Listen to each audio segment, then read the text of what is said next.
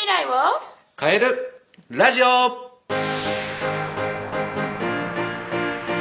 こんにちは。トライアングル個別学習塾の石田祐介です。よろしくお願いします。こんにちは、インタビュアーの山口智子です。石田先生、今日はゲストの方をお迎えしていますね。はい。今日は素晴らしい方をお呼びしております。ご紹介しましょう。え競泳日本代表選手の内藤亮太さんです。よろしくお願いします。よろしくお願いします。よろしくお願いいたします。お願いします。爽やかですね。もう内藤選手、競泳の日本代表ですよ、石田先生。来ていただきましたそう。ですね。こんな素晴らしい人が来ていただけるなんて、ね、ちょっと、ポッドキャストが華やかになりますね。ですね、今日のお話も楽しみですけれども。はい。今日はどうしましょう？どんなテーマでせっかく内藤選手に来ていただいたのですが、まあ、でもちょっとテーマに行く前に自己紹介をしていただきたいですね。そうですね。はい。うん。じゃあ内藤選手から自己紹介お願いします。はい、えー皆さん、はじめまして。先ほどご紹介あった内藤亮太と申します。えー私、現在、競泳の方で2024年のパリオリンピック出場に向けて日々練習に励んでおります。え今日は石田さんの、えご紹介のもとでこの番組に、え出演させていただけるということで、僕なりのその考えとか、まあ、実践のやり方だったりというのを皆さんにお伝えして、少しでも何か、え得するものがあればいいかなと思いますので、よろしくお願いいたします。よろしくお願いします。いやー、すごい。オリンピックへ向けて今、もうまっしぐらということなわけですけれども、そんなね、内藤選手に石田先生、今日はどんなテーマでお話聞きましょうか？はい。まあ、アスリートの方来ていただいているのでですね、今日はですね、練習のやり方。これはもう勉強でも、スポーツでも、えー、練習っていうのはすごく大事になってくると思うんですけれども、この練習っていうテーマで今日はちょっと話していきたいかなと思っております。うんうん練習ですね。これ、あのね、まあ、受験生がね、今、ま、もう12月という時期で目前なわけですから、ぜひその、この番組、えそういった受験生、勉強頑張っているお子さんたちも聞いてくださっているので、そのあたりも含めて、じゃあ、プロのアスリートの練習方法と、どんな、ね、重なりがあるのかも知りたいと思います。じゃあ、石田先生、ここからは先導お願いします。あありがとうございます。はい。日々やっぱり練習するって、まあ、スポーツも勉強もやっていると思うんですけれども、内藤さんから見て、その、どうやると、その、ベストパフォーマンスの出せる練習になるのかどうか。逆に、こういう練習の仕方はダメだよっていうようなものとかがあれば、あの、聞かせていただければなっていうふうに思うんですけれども、いかがですか？わかりました。ちょっとやっぱり僕のスポーツと勉強、もしかしたらちょっと違うところがあるかもしれないんですけど、やっぱり一番僕たちが求めてるところは、いかに試合でベストタイムを出せるか、目標を達成できるか、ということを考えて、やっぱり一番重要視すべきは効率の部分を、えー僕たちは一番、えー重要視して普段やっています。やっぱり1日24時間の中で練習時間っていうのは限られていますし、えー泳ぐ距離も、え僕たちは決めて出るので、その距離に向けてどういうトレーニングをしていくか。そうなった場合に、ただ単に何も考えずに練習をするっていうのが一番無駄というか、まあその時間の使い方だったりとか、下手な練習になってしまうので、いかにその効率よくレース、試合に近づけた練習ができるかっていうのを一番僕たちは大事にしています。なるほど。なんか勉強で言うと、量とか、質とかってよく言うじゃないですか。勉強量やった方がいいよとか、まあ、練習量なのかな、アスリートだと。なんか質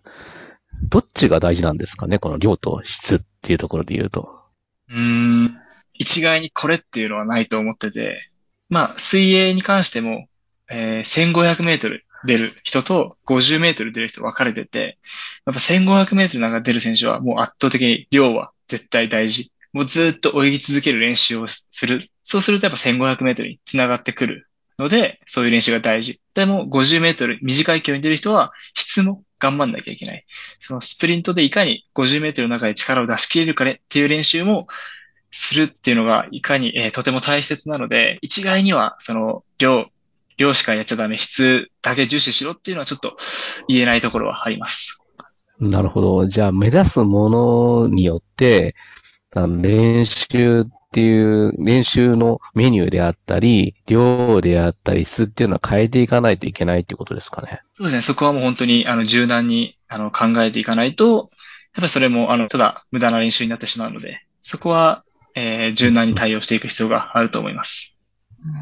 なるほどですね。山口さんなんか声のお仕事されてるじゃないですか。はいなんか量とか質とか、なんかその辺とかの意識ってどうなんですか？えっとですね、まず声も話し方も筋トレと実は同じなので、コツコツ毎日ちょっとずつでいいんですけれども、本当に5分間でいいんですけども、継続することがまず大切なので、まあ量と言えるのかわかんないですけども、その継続の量は大切で、で、やっぱり質、中身もただやってればいいというわけではなくて、あれ、昨日よりこのこううまくできたかな？とか、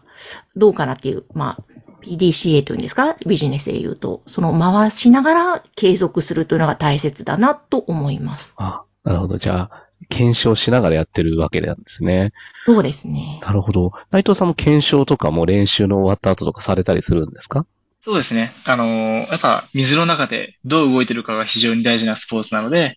えー水中動作を取ってもらって、泳ぎ終わった後、えー手のかきがこうなってるとか、えー体のポジションがこうなってるとかっていうのを振り返りながら、えー練習しています。なるほどですね。なんか最近ツイッターで私見たんですけど、内藤さんの。あの、はい短い距離やってて、やっぱり長い距離も練習する大事さが分かってきたみたいなことをちらっと書いてあったのを目にしたんですけど、はい。そのあたりとかってなんか気づいた部分って何かあるんですか？そうですね。僕結構その100メートルが、100メートルと200メートル、どっちも出る選手なんですけれど、やっぱり100メートルは短距離寄りで、200メートルは中距離寄りの距離なんで、やっぱりそこを、あの割合をい長く泳ぐ練習と瞬発力を鍛える練習っていうのを、えー割合よく入れていく必要があるなっていうふうに、えー感じて、えー今後そういうふうに練習していこうと思ったので、えーちょっとツイートの方を、えーあしてみました。はい。なるほど。いや、そう、ちょっとはい目にこう入ったので、ちょっと取り上げていただいたんですけど、なんかその、まあ、スポーツと勉強って似てるのか似てないのか、ちょっとわからない部分はあるんですけれども、例えば内藤さんが、受験生が、例えば目標が、ね、あの、ここの高校とか、ここの中学とかっていうふう、大学とかっていうふうに、あの、定めて努力するわけなんですけれども、努力の仕方、うん。こうやって努力、練習、勉強した方がいいんじゃないかっていうところって、スポーツ目線で言うと何かありますか？やっぱりその、受験ってなると、多分ですけど、皆さん、あの、行きたい高校とか大学っていうのは、もう結構決まってると思うんですよね。その決まった状態から、受験に、受験に向けてスタートすると思うので、まず目標はしっかりと明確になってる時点で、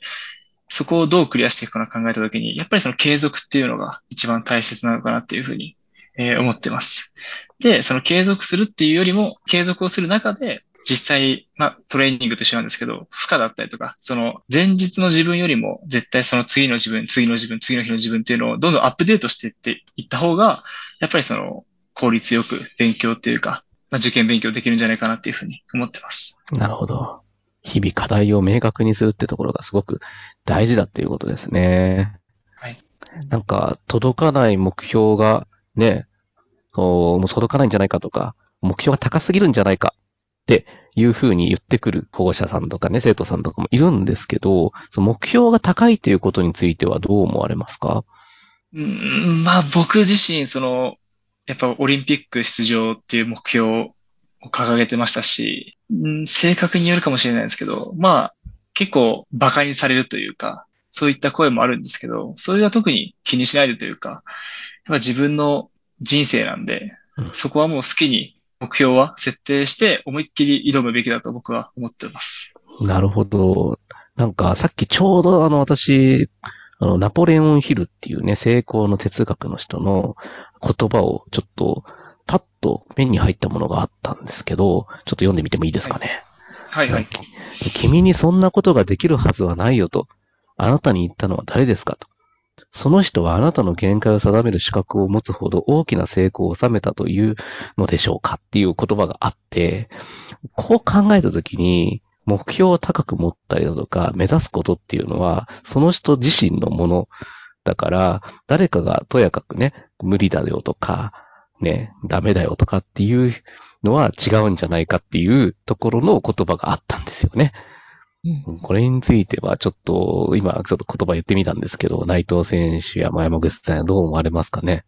内藤さんいかがでしょじゃあ僕の方からなんですけど、やっぱり本当にその通りだと思います。結局自分の人生なんで、他人にそう言われて目標を変えちゃうっていうのはすごいもったいないことですし、もう本当に言わせておけよっていうふうに、えー僕は思います。やっぱそこの大きすぎる目標、それにチャレンジして過程っていうのも大事ですし、それをもし、えー達成できた時っていうのは、やっぱり自分の中でその財産というか、宝物になるんじゃないかなっていうので、やっぱりそういう大きい目標っていうのは必要になってくると思います。素晴らしいですね。もう同感ですね。あの、つくづく思うのは、人って好きなことばっかり言うんですよね。自分の中の価値観、物差しで。なので本当に昔はそれに私も翻弄されてたんですけれども、自分の中でこれと思ったなら、もうそれでよくてそれをね、大切にして向かっていけばやっぱりいいんですよね、きっと。んそうですね。うん内藤選手も大きくうなずいてくださっておりますが、でもなんか初回からね、すごくいいお話を伺いましたが、今日は主にちょっと練習のやり方について、内藤選手のその水泳の選手としての練習方法から、また石田さんのそのお勉強の方面から、えーそれぞれでお話をいただきました。そしてですね、内藤選手にはまだまだご出演いただきたいと思うので、また次回もよろしくお願いします。よろしくお願いします。よろしくお願いします。え本日のゲストは、競泳日本代表選手、パリオリンピックを目指していらっしゃいます、内藤良太さんにお越しいただきました。え内藤さん、ありがとうございました。ありがとうございました。ありがとうございました。